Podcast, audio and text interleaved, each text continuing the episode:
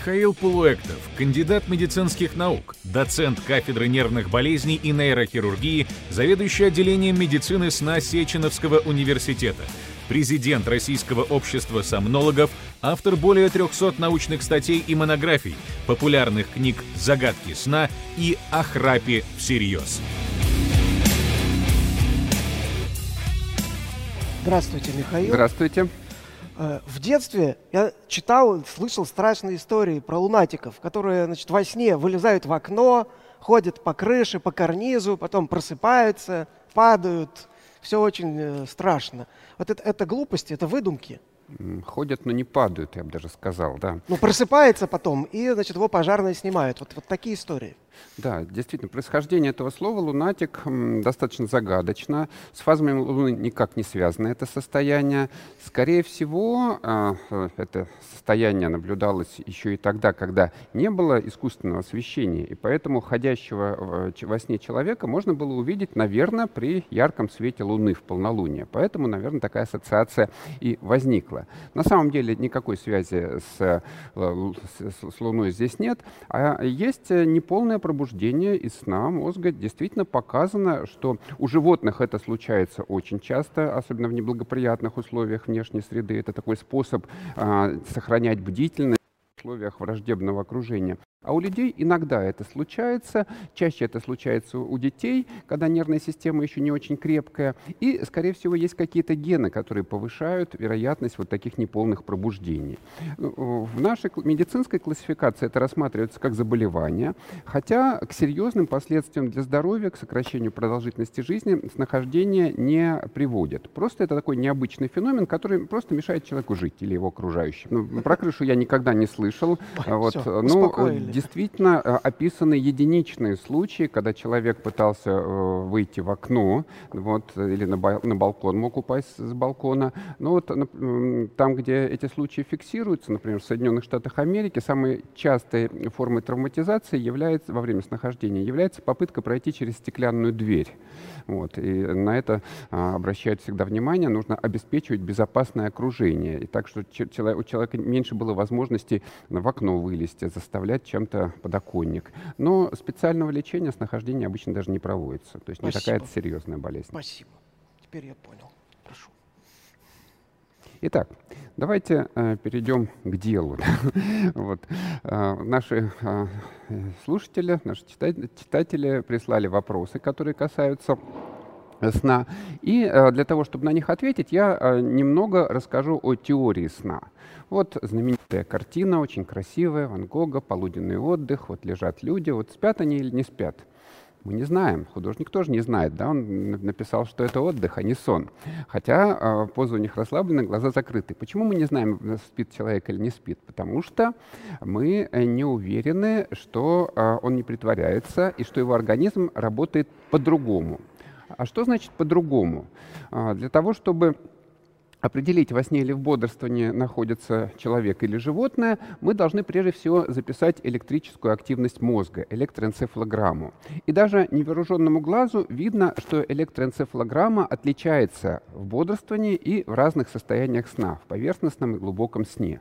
Значит, что-то происходит э, во сне, э, то, что отличается от бодрствования, какая-то другая активность в мозге, и при том, что в разные периоды сна тоже она другая – загадка, да, значит, что-то делается, не то, что мы обычно привыкли делать мозгом а, в бодрствовании. По результатам вот этой записи электрической активности мозга и ряда других показателей мы строим такой график, который называется гипнограмма, такое сложное название. Вот этот график показывает, как в течение ночи изменялась глубина сна конкретного человека. Вот, например, у этого человека на графике мы можем увидеть, э, что он а, достаточно быстро заснул, перешел из стадии W э, в стадию N1. W — это бодрствование, N1 — это э, поверхностный сон. Потом перешел в N2, это такой средний сон, а потом в N3 — это э, самый глубокий сон, медленно-волновый, так называемый. Вот. И вот такой период сна заканчивается обычно еще одной необычной формой сна, которая здесь буковка R помечена. Это REM-сон или фаза быстрого сна, правильно говорить, фаза сна с быстрыми движениями глаз. Вот мы можем увидеть, что э, одна фаза, фаза медленного сна, занимает 75% времени сна, а фаза быстрого сна, REM-фаза, занимает 25% времени сна.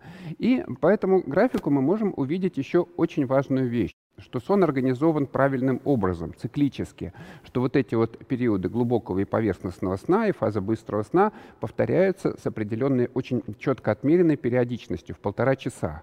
Вот нет другого такого состояния сознания, которое было бы настолько предсказуемо, как состояние сна.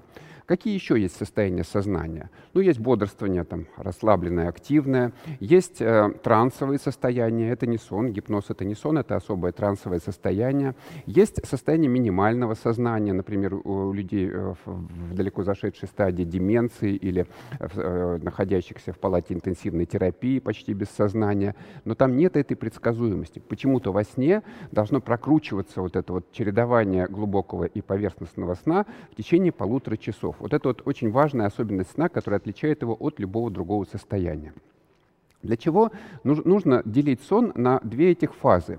Оказывается, каждая фаза нужна для чего-то своего в большей степени.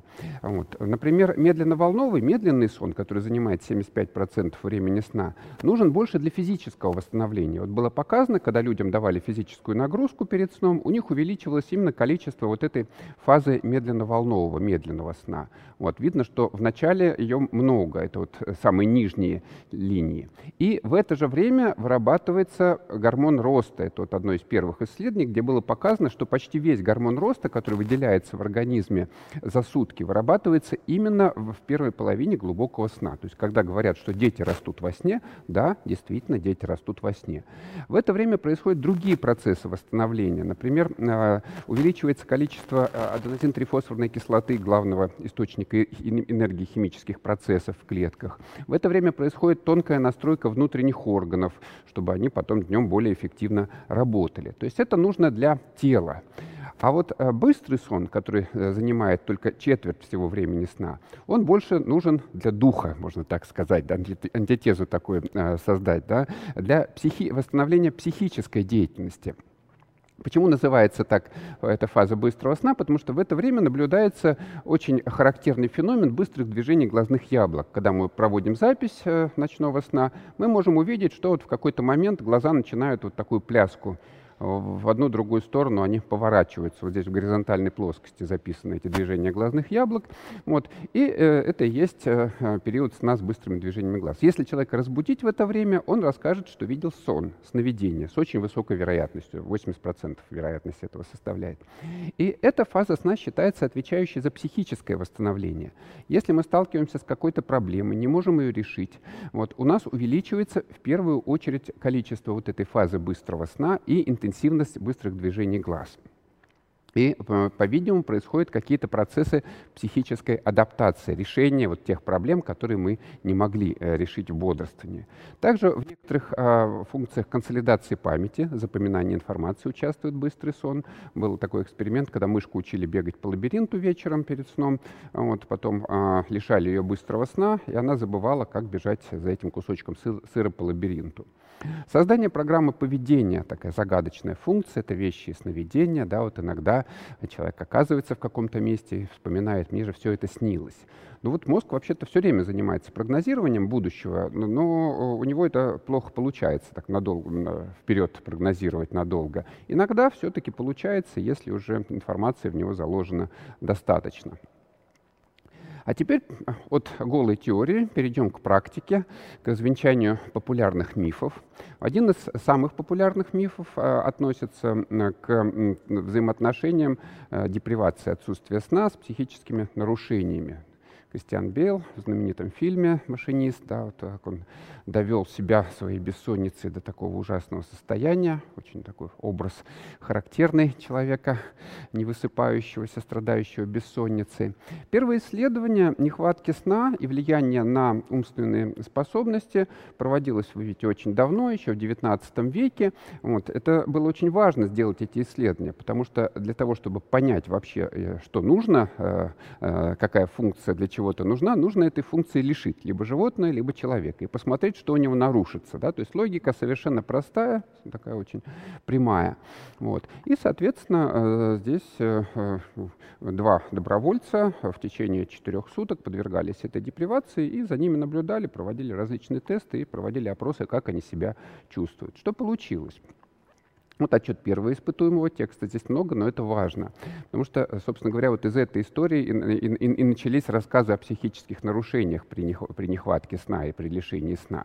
У него появились зрительные галлюцинации после второй бессонной ночи. Вот он так вот интересно это рассказывает про жирный слой быстро движущихся мелких частиц. Часто этот слой поднимался, при этом он прямо видел это, да, он ноги должен был поднимать или на стул забираться, чтобы а, да, вот, э, как-то с этими Э, созданиями взаимодействовать. То есть это было исключительно э, таким живым впечатлением. Вот э, с этого времени стали считать, что нехватка сна приводит к психическим нарушениям. Было еще несколько вот таких очень широко освещавшихся опытов. Один из них — это марш полуночников назывался, да, вот э, а, такой Питер Трип, нью-йоркский радиожокей, установил будку э, на Таймс-сквер, на очень оживленной, как вы знаете, улице Нью-Йорка, и там э, провел, э, соответственно, 120 часов э, без сна для того, чтобы поставить э, мировой рекорд э, нахождения в состоянии бодрствования. Каждый мог наблюдать, что он действительно не спит, что он в это время он проводил трансляцию э, прямую. Вот, ну, у него были там несколько э, раз по 15 минут в день. Э, время, конечно, для отправления естественных надобностей. И вот у него начались галлюцинации, он открывал шкаф, видел пламя, э, подозрительно относящихся к нему людей, котят и мышей. Вот, и тоже это наблюдение вроде бы подтвердило наличие возникновения психических нарушений при нехватке сна. Потом оказалось, что Питер Трип для того, чтобы сохранять достаточный уровень бодрствования, а, принимал амфетамины, сильные стимулирующие препараты. Тогда они были разрешены так, свободной продаже в Соединенных Штатах. И поэтому результаты вот этого опыта потом подверглись сомнению, потому что, конечно, на фоне сильно действующих препаратов ему не такое могло привидеться. Вот. И самый известный рекорд без сна, а, который был поставлен позднее Рэнди Гарднером, американским школьником. Вот. Э, он не спал 11 суток. И вот э, он на четвертый день стал вот э, раздражительным, необщительным. Вот. Ощущения, так сказать, появились, что ему стягивают голову, появились иллюзии, что дорожный знак — это человек. Да, не мог довести до конца предложения. Вот. Видел себя на радиошоу. Ну, галлюцинации у него пошли. Да? Это тоже было таким основанием э, считать, что у него развились психические заболевания. Но потом, это я вернусь назад, тороплюсь, а, потом он э, дал интервью по результатам своего пребывания 11-суточного без сна.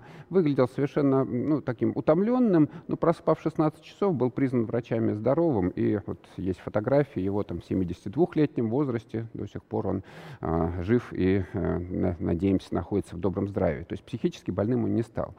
В дальнейшем, когда э, эти исследования стали проводиться уже с обязательной регистрации вот этой электроэнцефалограммы, про которую я рассказывал, которая точно позволяла установить, спит человек или бодрствование, или бодрствует, оказалось, что во время вот этих периодов э, без сна, периодов длительного вынужденного бодрствования, сновидения вторгаются в бодрствование. То есть вот те галлюцинации, которые описывались во время этих опытов, это, они не были настоящими галлюцинациями, это были сны наяву. Настолько сильным, сильной была потребность мозга заснуть, и когда человек этому противодействовал, э, сновидения все равно приходили, они э, вторгались в явь, и вот э, эти люди наяву видели объекты своих сновидений. То есть это не были психические феномены, психи, точнее, это были психические феномены, но они не были связаны с нарушениями психическими, с психозами, с галлюцинациями. Они э, были проявлением э, такого и, и нарушения естественного механизма возникновения сновидений. То есть потом оказалось, что нет, не приводит нехватка сна к развитию психических нарушений. Очень популярный миф э, о том, что нужно спать на таком-то матрасе такого-то типа, на подушке такой-то, такой-то компании, да, за такую-то цену, вот, э, купленную там через э, там, десятые руки, да, доставленную там, через полмира, вот, для того, чтобы э, сон был на, на, наиболее качественным. Так ли это? Вот. Ну вот наши предки, да, не утруждали себя э, таки выбором сложных подушек и матрасов с независимой пружинной подвеской, да, вот э, что подложили вот древние египтяне под голову, на том и спали. Такая подставочка под голову была. Да, также вот гейши, но гейши не от хорошей жизни, по-видимому, спали на этих подставках така макура для того, чтобы сохранить прическу, которую очень сложно было делать. Да, вот, и она должна была сохранять свою форму в течение нескольких дней. То есть можно было спать э, и восстанавливать силы даже на достаточно причудливых приспособлениях, и, по-видимому, это не было а, причиной каких-то ужасных нарушений сна.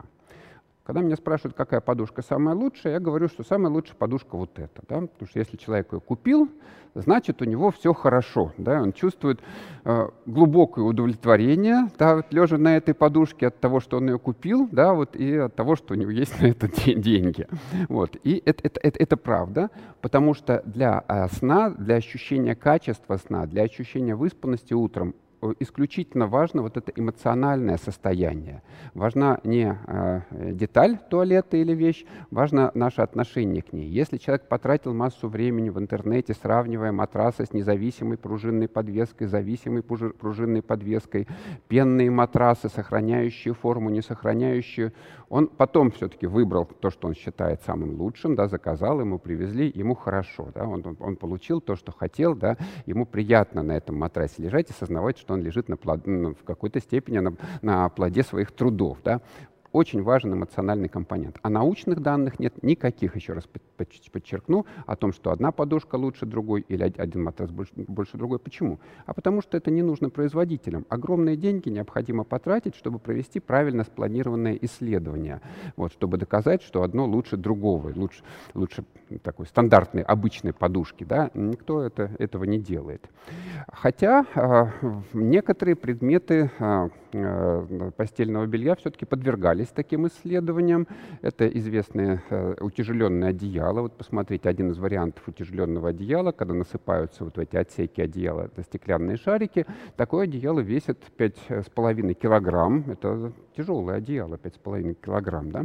И э, было проведено шведское исследование, оно часто цитируется, что действительно на фоне использования вот этого а, одеяла улучшался показатель индекса тяжести инсомнии. То есть люди, которые жаловались на бессонницу, вот здесь вот написано, да, и, ISI а, это как раз вот э, показатель э, выраженности бессонницы. У них этот показатель пошел вниз, когда они спали с э, утяжеленным одеялом, по сравнению с теми, кто спал с неутяжеленным одеялом, они лучше спать не стали по, с их точки зрения. Ну вот это единственное серьезное исследование на эту тему, оно подвергается все равно критике, потому что э, вот, в медицинских кругах называется заслеплением. Не, невозможно сделать заслепление. Э, люди знали, что они спят либо э, с утяжеленным, полезным для здоровья и очень перспективным одеялом, либо с обычным одеялом, который, от которого ничего хорошего уже не ждали. Да, они, вот. И поэтому вот, они, э, вот этот плацебо-эффект мог срабатывать и как раз портить всю эту картинку, потому что они были настроены в любом случае на то, что вот это вот чудесное одеяло улучшит их сон. Вот так в очередной раз не было доказано преимущество а, какой-то детали постельного белья для улучшения сна. Третий миф. Час сна до полуночи равен двум часам сна после полуночи. Прям любимый мой вопрос. Мне всегда задают почти. Вот я так даже часто его не встречал, как оказывается, он а, расписан вот где-то в массовой, в массовой культуре, в масс-медиа. А, так ли это? Да, это так. Это опирается на некое правильное физиологическое представление, которое говорит о том, э, посмотрим еще раз на этот график сна, что самый глубокий сон достигается в первой половине, но не ночи, а сна. Да? Что вот посмотрите еще раз, да, вот первая половина сна, она самая-самая представительная по отношению к третьей стадии сна, самая восстановительная действительно. И э, если бы отрезать вторую половину сна, мы остались бы только с первой, все было бы замечательно. Но, как вы понимаете, это невозможно, если мы разделим сон на две части, он все равно будет э, э, состоять из двух частей, в одну из которых человек будет глубоко спать, а в другую поверхностно. То есть такой подход не, не подходит. Вот. Э, ну, еще раз подчеркну, что к астрономическому времени вот эта идеология не привязана, но первая половина сна а, всегда действительно глубже второй половины сна. Почему это происходит?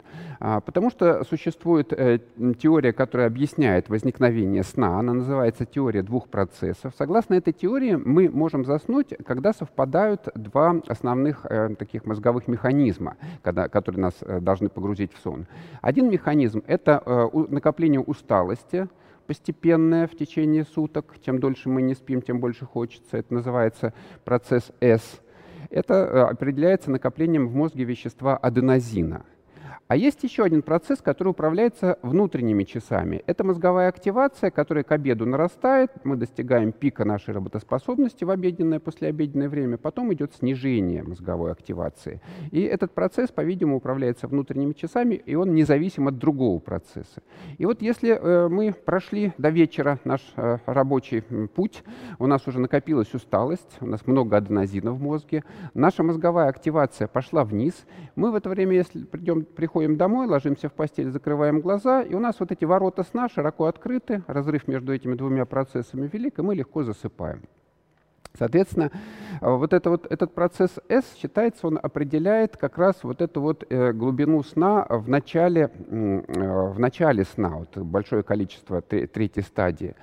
Как только мы засыпаем, сразу же начинается уменьшение количества этого вещества S, аденозина, и потребность вот в этом самом глубоком сне уменьшается к утру. Вот этим объясняется вот такое неравномерное содержание глубоких стадий сна в структуре самого сна. Это доказано при помощи метода позитронной эмиссионной томографии. Вот, например, было показано вот здесь красным. Э, красная — это наибольшая концентрация этого вещества, аденозина в мозге, после 52-часовой депривации сна. То есть на трое суток почти человек не спал, и у него накопился этот аденозин. Потом он поспал 14 часов, и у него вот это красное свечение пропало, аденозин ушел. У него давление сна уменьшилось. То есть да, это существует, это действительно определяется накоплением аденозина в мозге. Итак, спать, э, э, спать нужно, нужно и первой, и второй половиной, но вот э, гений эпохи Возрождения э, Леонардо да Винчи смог преодолеть это ограничение. Он действительно смог, э, как, так сказать, по поверью, по, по, по мифу, вот, э, спать очень мало и при этом получать достаточное количество глубокого сна, потому что, скорее всего, не скорее всего, э, потому что э, его сон в основном состоял из глубокого сна. Как такое возможно? Смотрим еще раз на ту же самую картинку. Мы э, говорим о том, что нельзя из сна убрать первую, э, вторую половину, оставив только первую. Можно.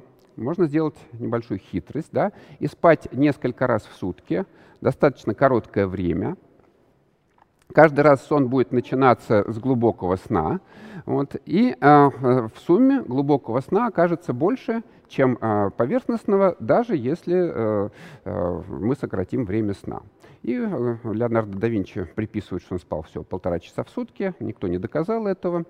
А, было исследование, где а, итальянский художник Франческо Джост пытался спать не по полуторачасовым, а, так сказать, э, не по полуторачасовому времени сна в сутки, а по трехчасовому. В два раза больше он спал, чем Леонардо, но вот так вот шесть раз в сутки он ложился спать. И он смог выдержать эти, эти 48 дней, чувствовал себя неплохо, продолжал работать, но не создал шедевров подобным шедеврам Леонардо. Но его показатели а, умственных функций, показатели там, на внимание, на решение сложных задач, они существенно не изменились а, в начале и в конце этого эксперимента. То есть на один балл где-то они отличались до и после. То есть его мозг, его когнитивные функции не пострадали. Так что в таком режиме э, жить действительно можно, можно сэкономить на времени, но почему-то он не стал в этом режиме дальше жить. Почему? Потому что нужно было по часам да, все бросать, бежать, ложиться спать, просыпаться по будильнику, снова быстро что-то делать и снова ложиться спать. То есть это было неприемлемо с социальной точки зрения. Следующий миф. Возможно ли обучение во сне? Значит, а, а, было доказано еще а, в 80-е и 70-е годы прошлого века, что новую информацию выучить во сне невозможно.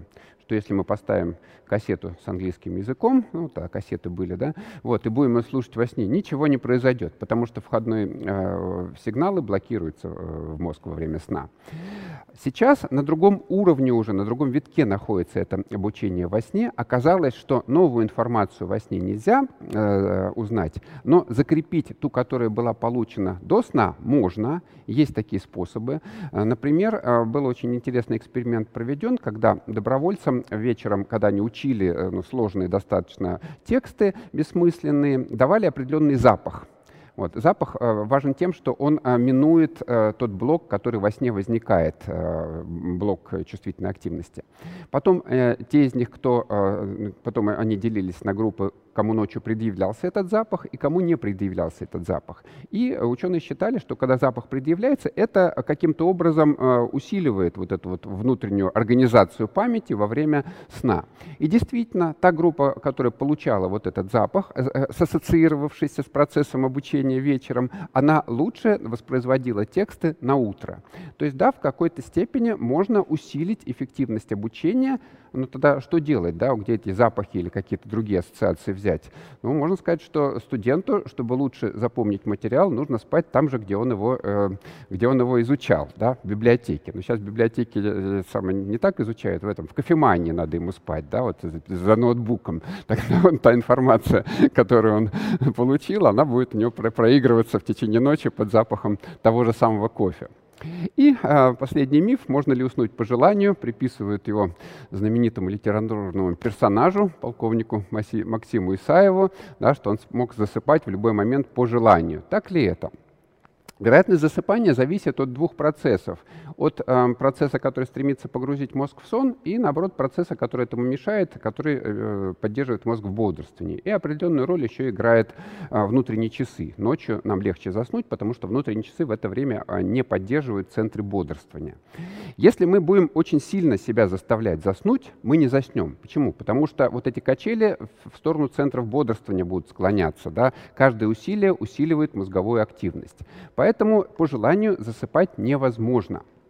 Вот. И есть очень красивая метафора о том, что сон — это как птица, которая села на ладонь. Чем быстрее ее схвати, пытаешься схватить, тем быстрее она улетает. То есть вот заснуть, как Штирлиц, к сожалению, нельзя. И, но а, когда я стал внимательно изучать этот вопрос, оказалось, что автор а, Юлиан Семенов имел в виду совсем другое. Он имел в виду, что Штирлиц так легко засыпал, потому что, потому что он вторые сутки был на ногах. И тогда все становится я, ясным, потому что при такой нехватке сна действительно заснуть можно очень легко, фактически в любом месте.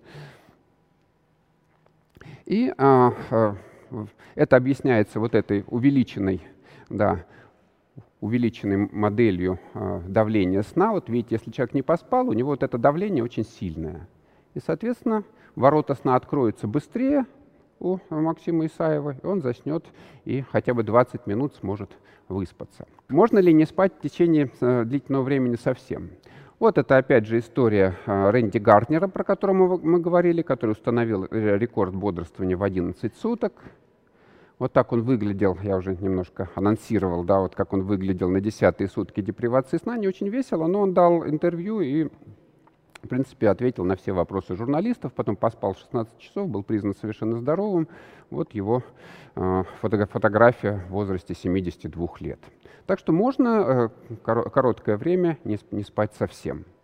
Вот. Вредно ли спать днем? Ну что, еще есть у нас один миф? Да, хорошо. Да, есть. Да, мифов очень много. Чтобы их все развеять, потребуется целый день. Ну, давайте развеем восьмой миф. Вредно ли спать днем? А, оказывается, power-nap эффект существует. Это называется эффект энергетического пересыпа. Да, э, э, в чем он заключается? В том, что после кратковременного дневного сна человек чувствует себя освеженным и более эффективным. Это доказано было в серьезных исследованиях. Оказалось, что дневной сон в течение 10, 20 или 30 минут улучшает так называемые когнитивные функции, наши мыслительные способности. Вот здесь приводится исследование, например, улучшение этих способностей при 20-минутном сне вот в 15, 16, 17 часов. И мы можем увидеть, что сон а, именно в 15 часов улучшал а, рассуждение по сравнению с теми, кто не спал, улучшал счет по сравнению с теми, кто не спал, и улучшал а, слуховое внимание. То есть это э, действительно может быть полезно подремать после обеда для производительности труда. И работодатели некоторые это знают, ставят в офисе вот такие красивые капсулы для сна, сотрудник пошел, подремал и а, а, потом а, с новыми силами взялся за работу, выработал еще больше продукта. А, вот э, не, немножко не туда поставили вот эту картинку про, запом, э, про за, за, за запоминание во сне, ну, поскольку тогда мы вернемся к пред, пред, предыдущему мифу о том, можно ли что-то выучить во сне. Была другая еще история, вот когда людей учили э, э, испытывать неприятные ощущения от табачного дыма, отказываться от курения. Вот они днем, э, у них вырабатывалась вот такая ассоциация э, запаха тухлой рыбы и э, курения. А потом ночью им тоже давали вот, э, вот эту ассоциацию запаха тухлой рыбы и курения. И оказывается, что они достоверно чаще начинали там, отказываться. Потом здесь вот было видно, что вот эта ассоциация срабатывала чаще, если она предъявлялась э, в фазе быстрого сна почему-то. То есть вот запоминалась вот эта ассоциация запаха э, именно в фазе быстрого сна. Вот. И они так, ну не знаю, сколько, сколько из них бросило курить совсем, но, по крайней мере, э, это исследование подтвердило, что да, действительно, вот, э, закрепить ту информацию, которая давалась перед сном, можно, если во сне ее еще раз а, о ней напомнить мозгу, да, простимулировать этими же запахами. И э, в заключение хочу представить вам литературу, которая вам может быть интересна по вопросам сна. Э, в 2019 году выходила моя книга «Загадки сна». Э, есть очень интересная книга по хронобиологии Аркадия Путилова о совах и жаворонках. Единственная, я считаю, понятная книга на русском языке по этому предмету. Книга Владимира Матвеевича Ковальзона, очень хорошая «Маятник сна» вышла в прошлом году. И Мэтью Уокер, один из ведущих специалистов, вот таки, которые изучают сон, выпустил в этом году книгу «Новая наука о сне и сновидениях». Спасибо за внимание. Спасибо, Михаил. Но сейчас нас не во сне, а наяву ждет, может быть, самая интересная часть – дискуссия. Я уверен, что жаркая дискуссия, потому что... Готовы ли вы ответить за свои слова? На сцене вредный оппонент. Я приглашаю нашего вредного оппонента Юрий Сиволап – доктор медицинских наук, автор свыше 200 научных статей, монографий и клинических руководств, главный консультант ООО «Лечебный центр», Ассоциация психиатров и психологов за научно обоснованную практику. Прошу, 10 Спасибо, минут. Александр. Ну, сразу говорю, и уже во второй раз, что мне я не справлюсь э, с ролью вредного оппонента. Я сначала завалил миссию, потому что я глубоко уважаю Михаил Григорьевич как профессионал и заранее согласен с тем, что, э, что он скажет. Но тем не менее вопросы есть у меня некоторые. Э, спасибо, Мариш, я э, да, ближе держу. Михаил Гурьевич, ну вот э, известно, что в МКБ-11, последняя, самая свежая версия э, международной классификации болезней, там вся психиатрия в шестой рубрике, вся неврология в восьмой, а между ними посерединке сомнология. Как к этому относитесь? Да, я тоже это отметил, меня попросили посмотреть перевод как раз на русский язык это, этого раздела. Да, э, я, я считаю, что э, это отражает э, действительно современное представление о роли сна и его расстройств. Если раньше нарушения сна считались просто следствием какого-то психического заболевания, депрессии, тревоги, действительно, когда человек возбужден, он плохо спит, потом оказалось, что даже если мы очень хорошо, мы врачи, вы врачи, да, психиатры, лечите депрессию и тревожное расстройств, нарушения сна часто сохраняются. Да? И возник вопрос, может быть, э, они как-то стоят э, на особицу, может быть, они не являются просто следствием этого заболевания, а у них есть какой-то какая-то собственная жизнь, какой-то собственный механизм развития. Эта теория э, получила название коморбидности, она очень популярна в медицине сейчас вообще, когда часто обнаруживаются два заболевания, которые идут рядом друг с другом, по-видимому, они делят вот какой-то из механизмов вместе. Вот есть какие-то общие гены, и они друг другу другу помогают болеть, да, помогают портить жизнь человеку. Вот, и поэтому, когда а, ухудшается одно заболевание, оно тянет за собой другое. И, когда, и наоборот, когда улучшается одно заболевание, тогда мы улучшаем и другое. И, скорее всего, именно вот благодаря этой концепции коморбидности э, нарушения сна выделили в отдельный раздел, поскольку они часто бывают связаны с э, психическими и соматическими заболеваниями, но не всегда.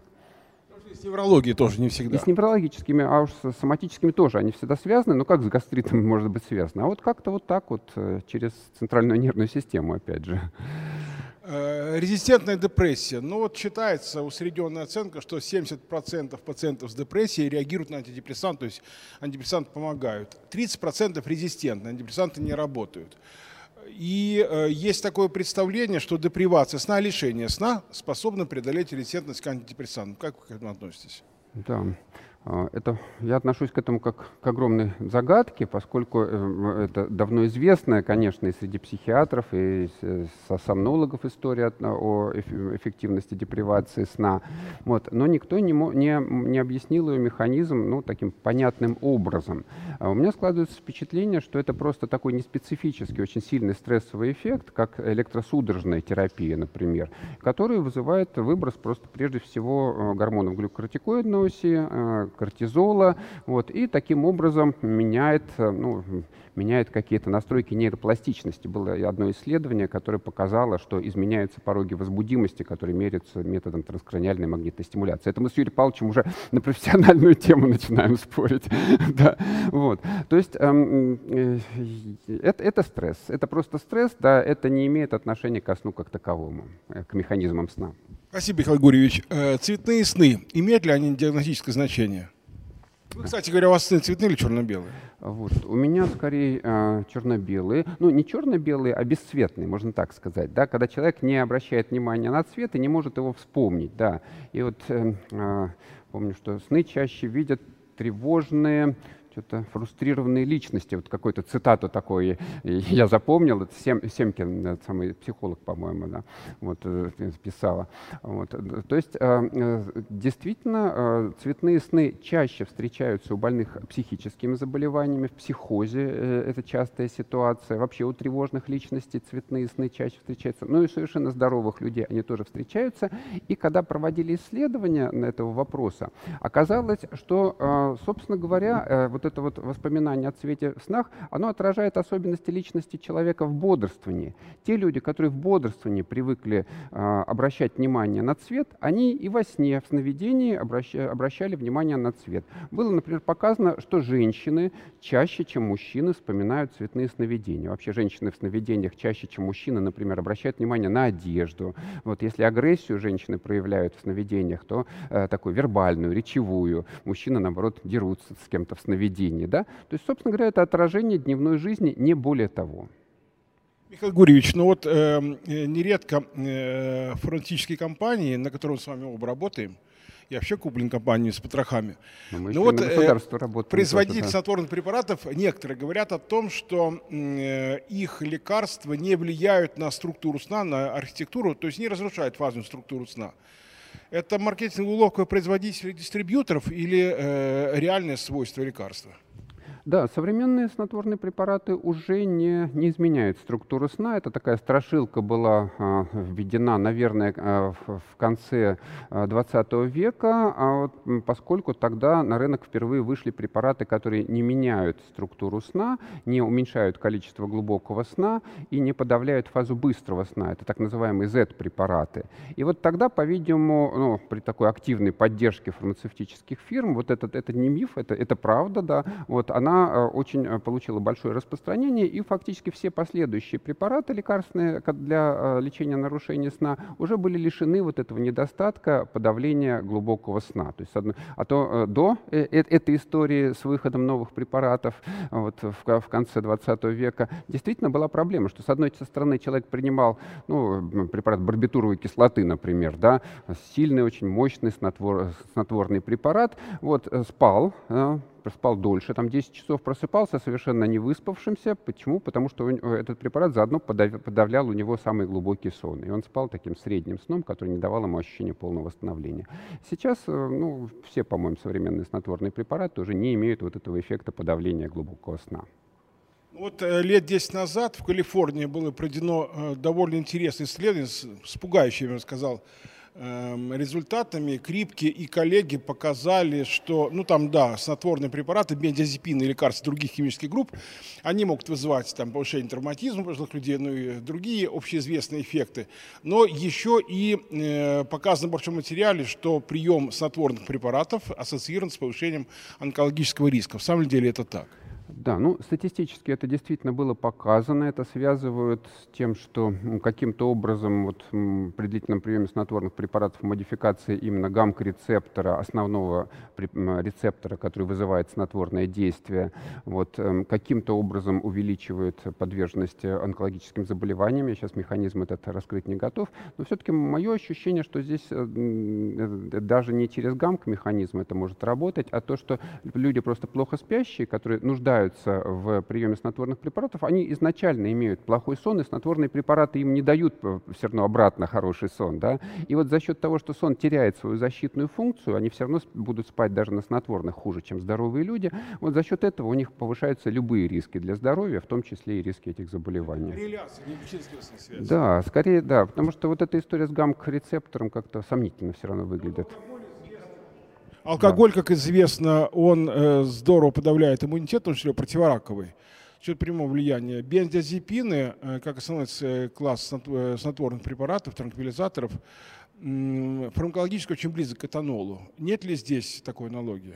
Может быть. Ну, я да, читал эти работы про... Э, на мышах удавалось показать, что есть связь через э, гамк-рецепторы. Но, опять же, стоит ли увеличивать количество сущностей без необходимости, если изначально все равно есть группа уже ущербная э, людей по здоровью, которые постоянно пьют снотворные, потому что они постоянно плохо спят. То есть можно объяснить просто этим, что сон не, свои восстанавливающие функции не, не осуществляет, потребляет, и поэтому у них риски для здоровья повышаются.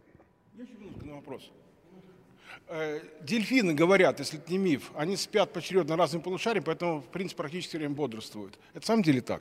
Да, и причем это заслуга, э, выявления этого факта является заслугой именно российских, точнее советских ученых. Вот под Новороссийском э, в дельфинарии это было открытие сделано как раз вот Владимир Матвеевич Ковальзон, чью книгу я представлял здесь, участвовал в этом открытии, когда стали записывать сон дельфинов, наконец-то появилась возможность, технологии в 70-х годах.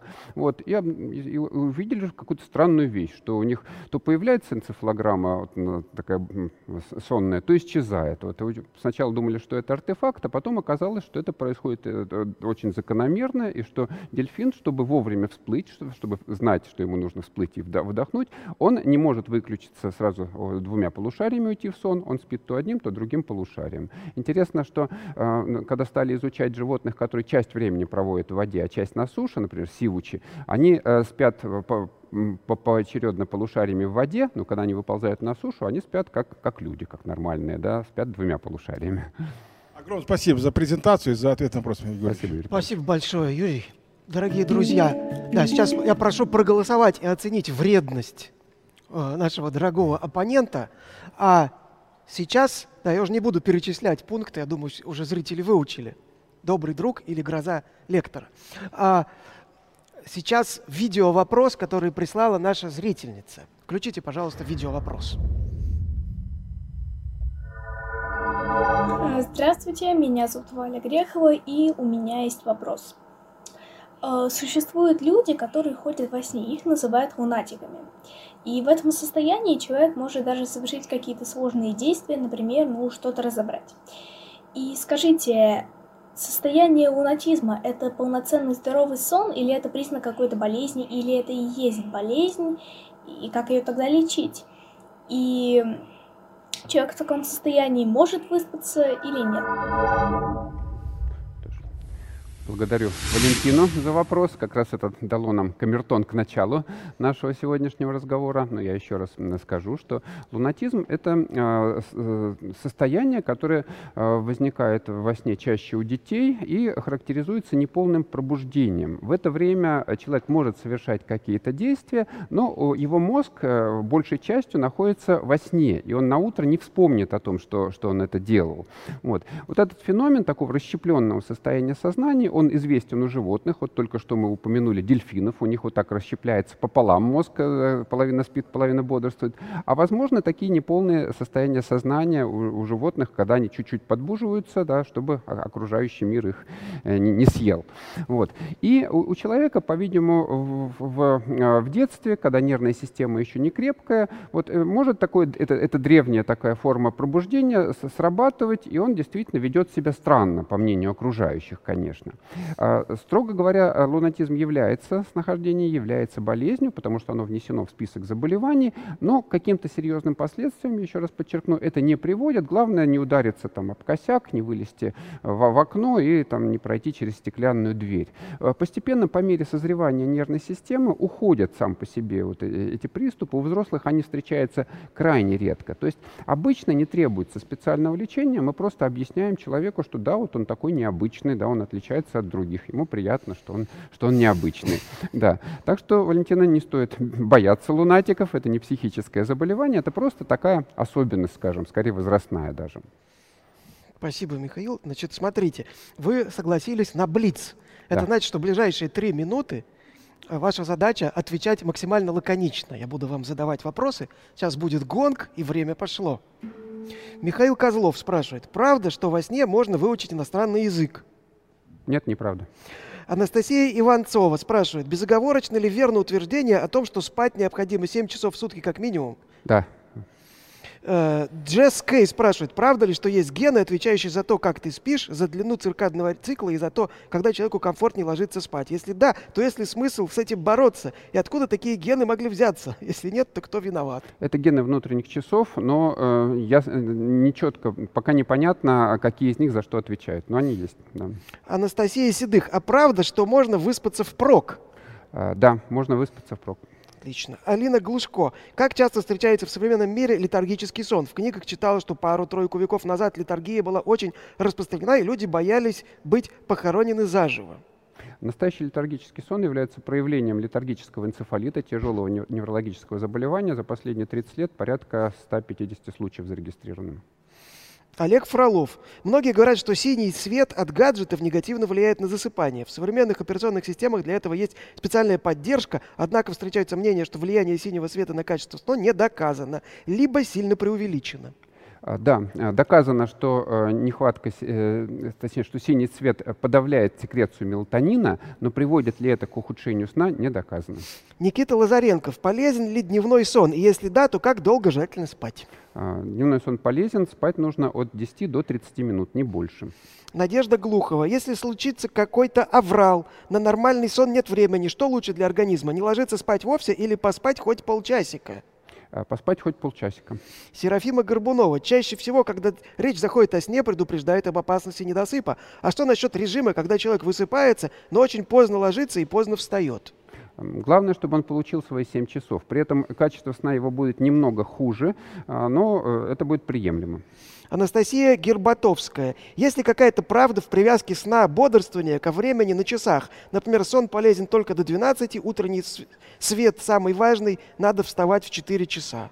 А, сон должен приходиться на темное время суток и умещаться вот в эти рекомендованные 7-9 часов. Надежда Глухова. Много раз читала, что вредно спать больше 9, 10, 12 часов подряд. Так ли это? А если я с детства могу выспаться, только если просплю 13-14 часов. Если не будить, могу проспать и 16, и 17. Пора бежать лечиться? Нет, есть долго спящие люди, э, их мало, но они существуют, а э, эффект, вредный эффект на здоровье избыточного сна не доказан до сих пор. Михаил Лапушкин. Как научиться спать с открытыми глазами? Видел один раз одного такого спящего в автобусе. Возможно, если несколько ночей не спать совсем, то вы заснете, скорее всего, с закрытыми глазами. Надежда Глухова. Слышала два полярных мнения. Одни говорят, что спать надо строго по режиму, каждый день ложиться и вставать в одно время. Другие придерживаются интуитивного сна. Когда захотелось, тогда и сплю. Какая точка зрения имеет под собой больше оснований? Если говорить об идеальном сне, то нужно э, спать по режиму, потому что в мозге есть структура, которая привязывает определенное действие к определенному времени.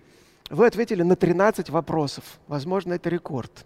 А сейчас у нас вопрос э, хочет задать зритель из зала. Пожалуйста, представьтесь и задавайте. А, Тимур, у меня вопрос по сновидениям. Можно ли управлять своими сновидениями? Если можно, то как? А, да, действительно, еще в 70-е годы прошлого века, 20-го, в Стэнфорде была создана группа, которая занималась люцидными сновидениями, так они называются по-научному люцидные. Вот. И управление сновидениями было разработано. Любой человек, а, затратив массу времени, может научиться управлять своими сновидениями. И знаменитый фильм Кристофера Нолана «Начало» как раз а, да, описывает одну из техник э, вот, обучения вот этому осознанному сновидению. Главное человеку понять, что он находится в сновидении. Он для этого, например, например, должен наблюдать за предметом с, с известными физическими свойствами, и если это физическое свойство нарушается, значит, это уже нереальный мир, как с волчком в том фильме. Вот. Ну, в других практиках рекомендуется, например, постоянно смотреть на свою руку и спрашивать себя, да, я вижу руку во сне или в бодрствовании, и так постоянно. И в какой-то момент вы спросите себя, оказывается, вы ее увидите во сне. И как только вы поймете, что вы находитесь в сновидении, вы можете уже все в сновидении делать, можете им управлять. Но это очень трудно вот, вот, поймать вот этот момент. Илья Кочетков спрашивает, мелатониновые пики, правда или миф? Нужно ли дополнительно принимать таблетки мелатонина для лучшего сна? И как кофе влияет на сон? А, да, действительно, мелатониновые пики существуют. Имеется в виду ночные, наверное, мелатониновые пики. Где-то в районе двух часов ночи э, мелатониновый пик наблюдается. Потом в 7 часов уже выработка мелатонина заканчивается. Мелатонин – это вещество, которое сигнализирует нашему организму о том, что наступила ночь, что нужно э, переходить всем клеткам в режим уже такого расслабления. Да? Вот. Э, кроме мелатонина есть и другие сигналы, но мелатонин важен, он помогает нам переходить из одного режима в другой. Нужно ли специально принимать таблетки? Обычно у э, людей молодого, особенно у молодых людей очень много, собственно, мелатонина. У людей среднего возраста достаточно мелатонина. После 55 лет уменьшается количество мелатонина, и если можно, предполагается, что нарушение сна связано с, в том числе и с нарушением выработки мелатонина, вот здесь уже задается вопрос, не, не пора ли пить мелатонин, но не раньше. Вопрос задает Валентин... А, так, этот вопрос уже был. Дмитрий Решетников из Москвы. Сонный паралич. Насколько это распространенное и насколько опасное явление или это миф? Это распространенное явление, оно просто не может пугать кого-то. Ну вот э, проводился опрос американских студентов, 25% из них ответили, что хотя бы раз имели вот это ощущение сонного паралича. В чем оно заключается? Когда человек засыпает или просыпается, он а, чувствует, что он уже проснулся, а не может двинуть ни рукой, ни ногой. У него временно отключается мышечный тонус. Это связано с тем, что когда мы видим сновидение, у нас всегда отключается мышечный тонус. Это правильная реакция, совершенно физиологическая. Но иногда вот этот механизм механизм, он немножко запаздывает. Мы сновидение э, уже перестали смотреть, мы уже э, вышли в бодрствование, а вот этот механизм, он чуть-чуть запоздал, да, и наш тонус еще отключен. Но длится это секунды и никакой опасности не представляет. Виталий из Москвы спрашивает, есть ли исследования сомнологов, насколько точны умные часы, фиксирующие фазы сна? Вот.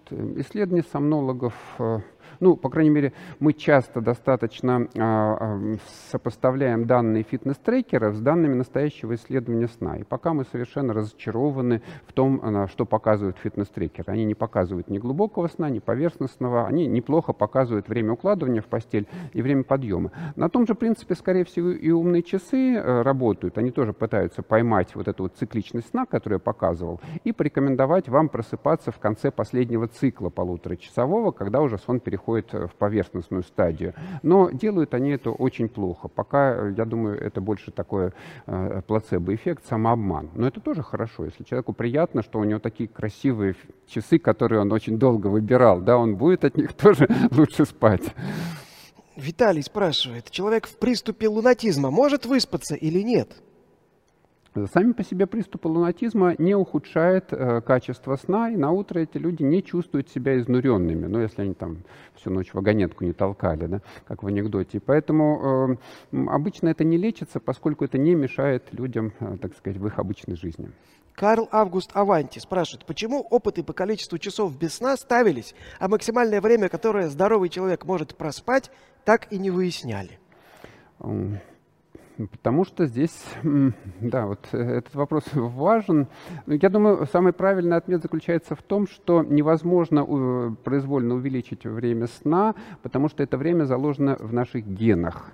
Да, вот э, в наших генах заложена оптимальная продолжительность сна. Если мы э, э, нагружаем как-то наш организм, она немножко увеличится. Да, если мы физически, например, очень тяжело поработаем, да, действительно, мы плюс один час поспим, но, но не плюс 4 часа. Просто невозможно это из-за вот таких врожденных ограничений механизма.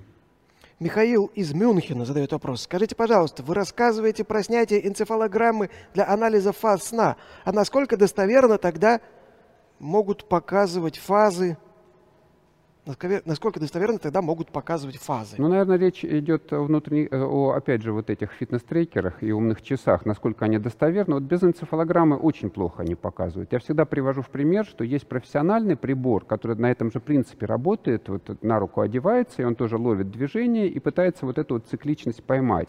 И точность профессионального прибора составляет 85%. То есть в 85% он правильно срабатывает, можно так сказать. И этот прибор стоит ну, очень больших денег несколько сот тысяч рублей. Он, он действительно применяется при исследованиях сна. Но это не фитнес-трекер, и у него очень ограничены тоже возможности. Ну да, вот мне тут добавили конец вопроса, он просто не влез. Насколько достоверно могут показывать фазы сна фитнес-браслеты и умные часы? Ну да. Нет, про... недостоверно. недостоверно. Пока недостоверно. Анастасия Лапшина из Владивостока. Правда ли, что цветные сны видят только люди с психическими расстройствами? Да, с Юрием Павловичем мы этот вопрос обсуждали. Да. Чаще люди с психическими расстройствами видят видят цветные сны, чем здоровые. Но и здоровые люди тоже видят цветные сны. Э, Дмитрий из Москвы. Половая жизнь важна и для собственного здоровья, и для семейной жизни. Но если времени не хватает, что важнее, поспать побольше или заняться сексом?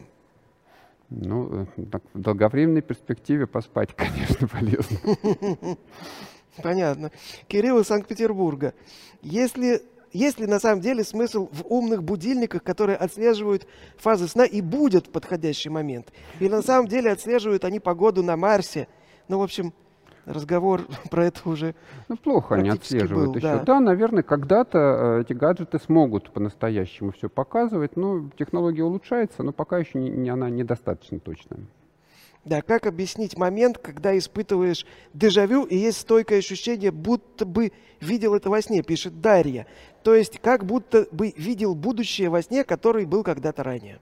Может быть, как раз это эффект вот этого вещего сновидения, потому что, в принципе, вещи сновидения объяснимы с, с научной точки зрения. То есть мозг постоянно какой-то прогноз строит. Вот сейчас он строит прогноз, да, и вот если что-то изменится, дверь откроется, да, мы насторожимся. Почему? Потому что у нас уже есть прогноз, что дверь не откроется, да. Когда она открылась, уже вот эта модель поправляется. Ну, так и во сне. Мозг тоже, он пытается все время построить прогноз будущего, но он может оперировать только тем, что приходит из памяти в, в сновидениях. Он ограничен в своих так сказать, возможностях. Но э, иногда все равно этого достаточно оказывается, чтобы предсказать события. И э, э, еще очень драматичным оказывается то, что во сне, в сновидении человек оказывается сразу в этом прогнозе. Это тоже очень впечатляет. Да? И потом днем, когда он оказался в таком же примерно помещении, например, он думает, боже мой, я уже был вот в этом месте, я был в этом прогнозе.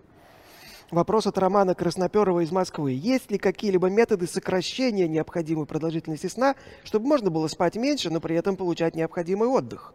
Да, вот я озвучивал вот этот метод полифазного сна, угу. что можно действительно э, не обязательно разбивать на 6 частей, например, ваши периоды сна и бодрствования. Можно разбить на, на, на 3 части, например, и спать, э, по, например, ночью один, один раз более длительное время и два раза днем. За, это, за счет этого вы, э, количество глубокого сна у вас будет несколько больше каждый раз, когда вы будете ложиться спать, а в сумме вы можете сократить общее время в постели пребывания. Нам прислали, вот в сумме посмотрел порядка 140 вопросов. Но, к сожалению, у нас время ограничено, поэтому сейчас я попрошу вас выбрать автора лучшего вопроса, то есть кому достанется книга «30 Нобелевских премий. Открытие, изменившее медицину» у Ольги Шестовой, издательство «Альпина Нон-Фикшн». Может быть, вы можете отметить какой-то вопрос как лучший, ну, я бы отметил тот вопрос, который лично меня занимает. Да, вот. Я обратил на него внимание. Все-таки меня занимает действительно вот вопрос, почему нельзя произвольно увеличивать количество сна. Да, вот тот, где я говорил, в ответе на который я говорил, что генетически это запрограммировано. Где эти гены находятся? Почему, несмотря на такое развитие науки, мы сейчас не, не можем еще управлять сном в одну в другую сторону? Вот э, мне, мне понравился именно этот вопрос. Да, Потому это что... зритель Задал его зритель, наш постоянный, кстати, зритель Карл Август Аванти, который получает э, замечательную книгу «30 Нобелевских премий». Э, давайте сейчас мы посмотрим, как наши зрители оценили э, Юрия Сиволапа. Большинство зрителей решили, что он интересный собеседник. Я с этим соглашусь. Очень интересный собеседник. Значит, вам от нас подарки, в том числе фигура Пингвахотепа. Он покровитель науки и просвещения, и сна тоже, наверное, Благодарю. в некоторой степени. Да, и другие сувениры от э, организаторов форума. Спасибо большое. Сейчас на экране должен появиться скетч нашей художницы на тему вашего выступления. О, Ну, это, видимо, сова такая. да, Да, похож, да. буквально сова. Вот. И блокнот деревянный, который вам вручат, он будет с этим скетчем. Вот мы смотрим фильмы или на картинах, мы видим Петра, или это полководец, или это градостроитель, или, или, в конце концов, деспот, тиран. А каким он был в обычной такой повседневной жизни? Обычный день из жизни Петра Первого выглядел примерно так. Встал утром, сразу же выпил стакан водки. Вместо завтрака спустился в подземелье, где полчаса лично пытал узников. Провел встречу с боярами, на которой топором рубил бороды тем, у кого они еще оставались, остальным вырвал зубы. Очень интересный доклад, э, который опровергает массу мифов, которые, на мой взгляд, мифами не являются. Друзья, если вы хотите, чтобы наша просветительская деятельность продолжалась, чтобы выходили новые видео, новые трансляции, чтобы мы проводили форумы «Ученые против мифов», вы можете поддержать anthropogenes.ru и лабораторию научных видео, подписавшись на наши аккаунты на площадке sponsor.ru, если вы смотрите нас из России, или на Патреоне, если вы смотрите нас не из России. Кроме того, вы можете смотреть наши видео на YouTube, используя VPN.